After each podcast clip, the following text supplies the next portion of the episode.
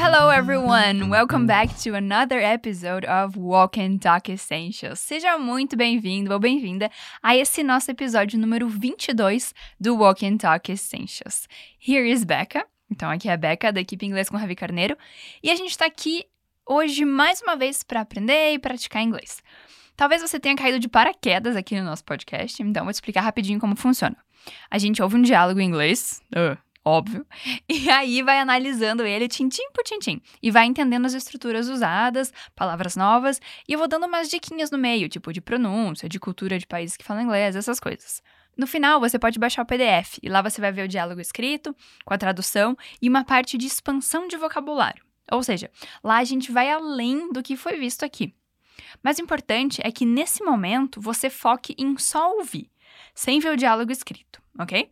Isso garante que você está desenvolvendo também a habilidade de ouvir e compreender em inglês. Ah, e a parte mais importante é que você repita comigo as palavras e frases, tá? Você precisa pôr para fora esse Elvis Presley ou essa Madonna que tá dentro de você. Solta a voz.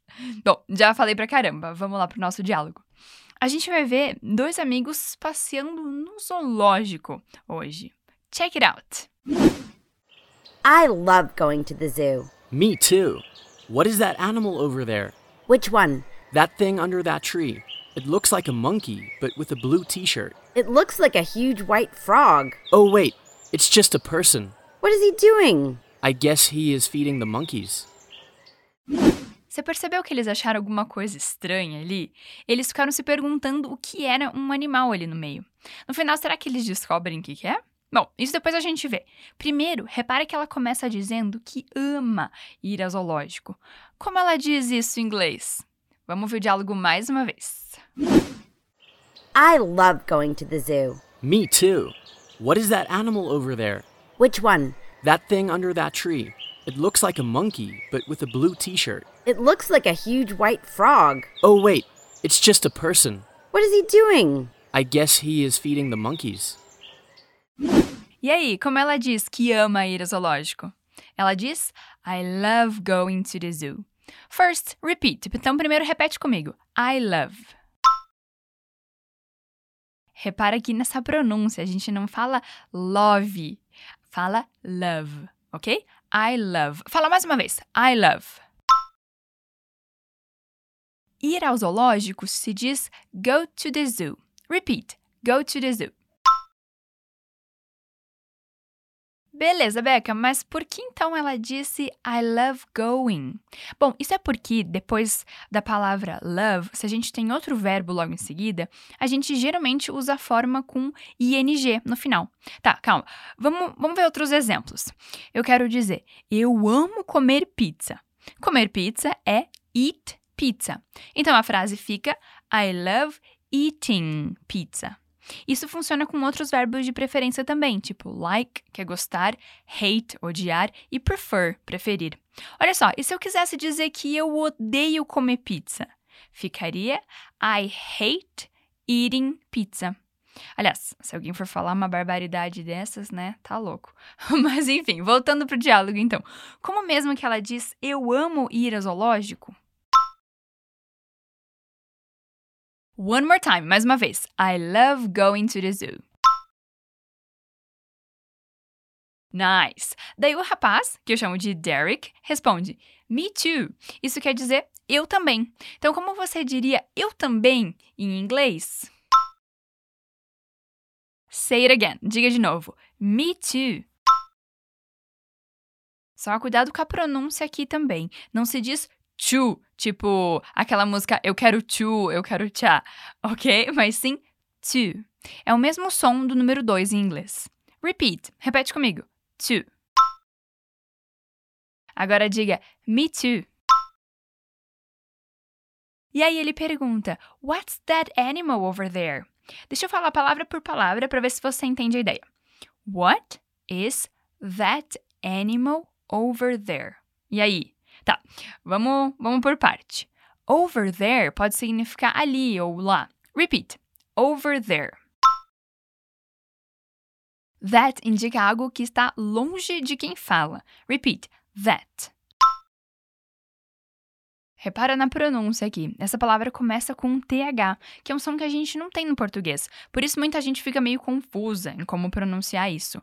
Mas fica bem mais simples se a gente pensar que é só fazer um som de Z, mas colocando a língua entre os dentes, suavemente. Tenta fazer comigo só o som de Z. Zzz.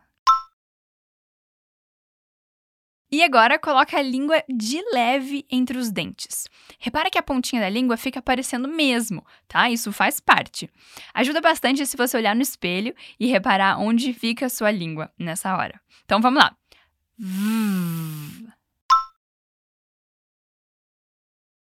Se você estiver fazendo bem certinho, você vai sentir que a, a língua vibra, dá até uma cócega assim na língua. Isso é normal, faz parte, ok?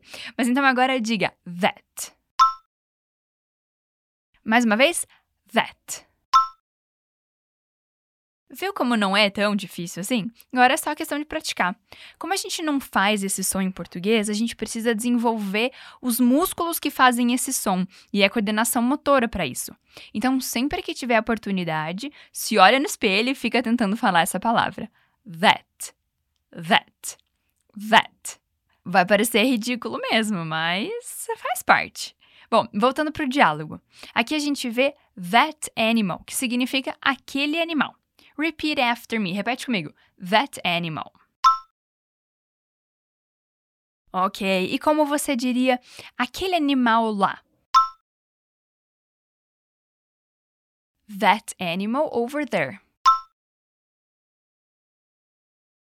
E você lembra como se diz o que é? What is. E como então a gente pode juntar isso e dizer o que é aquele animal lá? Say it one more time. Diga mais uma vez. What is that animal over there? Great! Daí a menina, que eu chamei de Summer, pergunta: Which one? Uma observação aqui: Summer significa verão, mas também é um nome bem comum em inglês. Ok. Which one significa qual. Repeat. Which one? Ok, sem mistérios aqui, mas só para garantir, diga mais uma vez. Which one? O Derek explica: That thing under that tree. O that a gente viu agora que significa aquele, aquela ou aquilo. E that thing significa aquela coisa. Repete: That thing. Acho bem provável que você já tenha ouvido a clássica frase The book is on the table. Acertei? Bom, the book is on the table significa o livro está sobre a mesa ou em cima da mesa. Bom, o under que a gente vê aqui é o oposto, digamos assim, desse on. Então, on significa em cima e under significa embaixo. Repete comigo: under. Ok, Under significa embaixo e tree é árvore. Então, como você diria embaixo daquela árvore? Under that tree. Diga mais uma vez. Under that tree. Então vamos dizer uma vez a frase toda. That thing under that tree. One more time. That thing under that tree. Good. E ele faz uma suposição. It looks like a monkey, but with a blue t-shirt. Bom, aqui a gente vê uma expressão super interessante, que é o look like. Isso significa parecer, no sentido da aparência de alguma coisa. Monkey significa macaco. Então, repete comigo. Monkey. E it looks like a monkey significa parece um macaco. Repeat. It looks like a monkey. Você se lembra o que significa but? A gente aprendeu por aqui que significa mas. Então repete comigo. But. A frase é but with a blue t-shirt. But é mas, with com, a é uma, blue azul, t-shirt camiseta mas com uma azul camiseta. Claro que em português a gente inverte e fica camiseta azul. Então fala aí comigo. But with a blue t-shirt. Ok. Voltando um pouquinho, como você diria parece um macaco? It looks like a monkey. Olha só, zumbi em inglês é zombie. Então, como você diria parece um zumbi? It looks like a zombie. Pegou a ideia? A gente faz aqui várias repetições para você aprender as estruturas e vocabulário novo, mas você vai internalizar melhor o conteúdo se aplicar essas frases com coisas da sua vida. Nesse caso, foi um exemplo fora da realidade de qualquer pessoa, né? Falando sobre zumbis. Mas você pegou a ideia. E como a gente diz camiseta em inglês mesmo? T-shirt. E camiseta azul? Blue t-shirt. Diga mais uma vez. Blue t-shirt. E a frase toda. Parece um macaco, mas com uma camiseta azul. Então, diga em inglês. It looks like a monkey, but with a blue t-shirt. One more time. Diga mais uma vez. It looks like a monkey, but with a blue t-shirt.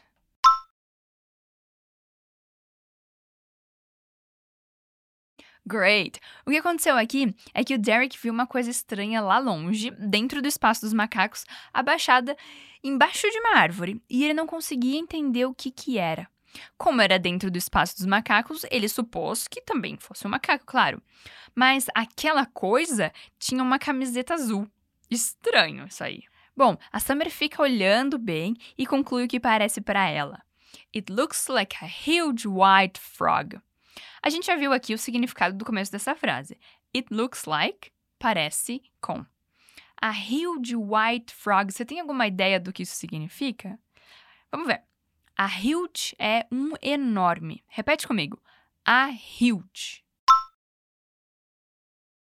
White é branco. Repeat. White. Frog é sapo. Repete. Frog. Tudo junto. A huge white frog. Então, como você diria, parece um enorme sapo branco?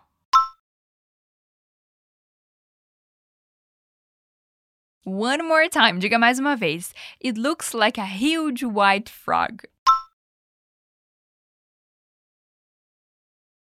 Bom, aqui cada um tem uma opinião bem diferente. Eles não estão enxergando direito porque está bem longe. E o suposto animal está meio encolhido ali, abaixado é, na árvore. Bom, mas aí o Derek entende finalmente o que, que é.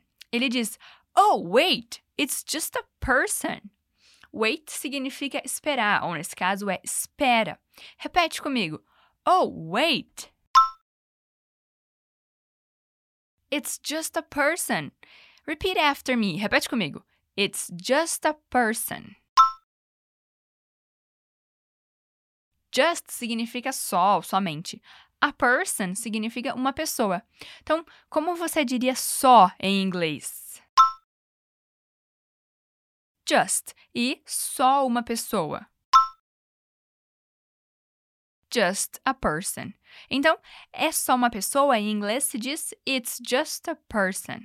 Ah, agora faz sentido, era só um cara.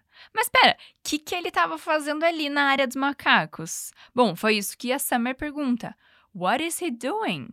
Você lembra o que significa what? Significa o quê? He is doing significa literalmente ele está fazendo. He é ele, is significa está e doing fazendo. Repete comigo. He is doing. Mas como é uma pergunta, a gente inverte he com is e fica is he doing? Então a pergunta toda é what is he doing? Repeat. What is he doing? E, para encerrar nossa conversa, o Derek diz: I guess he's feeding the monkeys. I guess é um jeito de dizer eu acho que. Repeat. I guess. E como se diz ele está? He is. Alimentar ou dar comida para alguém é feed. É bem parecido com food, que significa comida. E para dizer alimentando, se diz feeding. É só adicionar um ing no final do verbo, feeding. Repara que a gente não diz o som do G no final, feeding, mas sim feeding. Bom, então, como você diria ele está alimentando? He is feeding. Diga mais uma vez. He is feeding. Macaco, em inglês, a gente viu que é. Monkey. E os macacos se diz the monkeys. Say it again. Diga de novo. The monkeys. Ok, então como você diria ele está alimentando os macacos? He is feeding the monkeys. E como então dizer eu acho que ele está alimentando os macacos? Say it one more time. Diga mais uma vez. I guess he's feeding the monkeys. Great job! Com isso, a gente chega ao final do nosso diálogo, que a gente vai ouvir inteirinho agora mais uma vez. I love going to the zoo. Me too. What is that animal over there? Which one? That thing under that tree.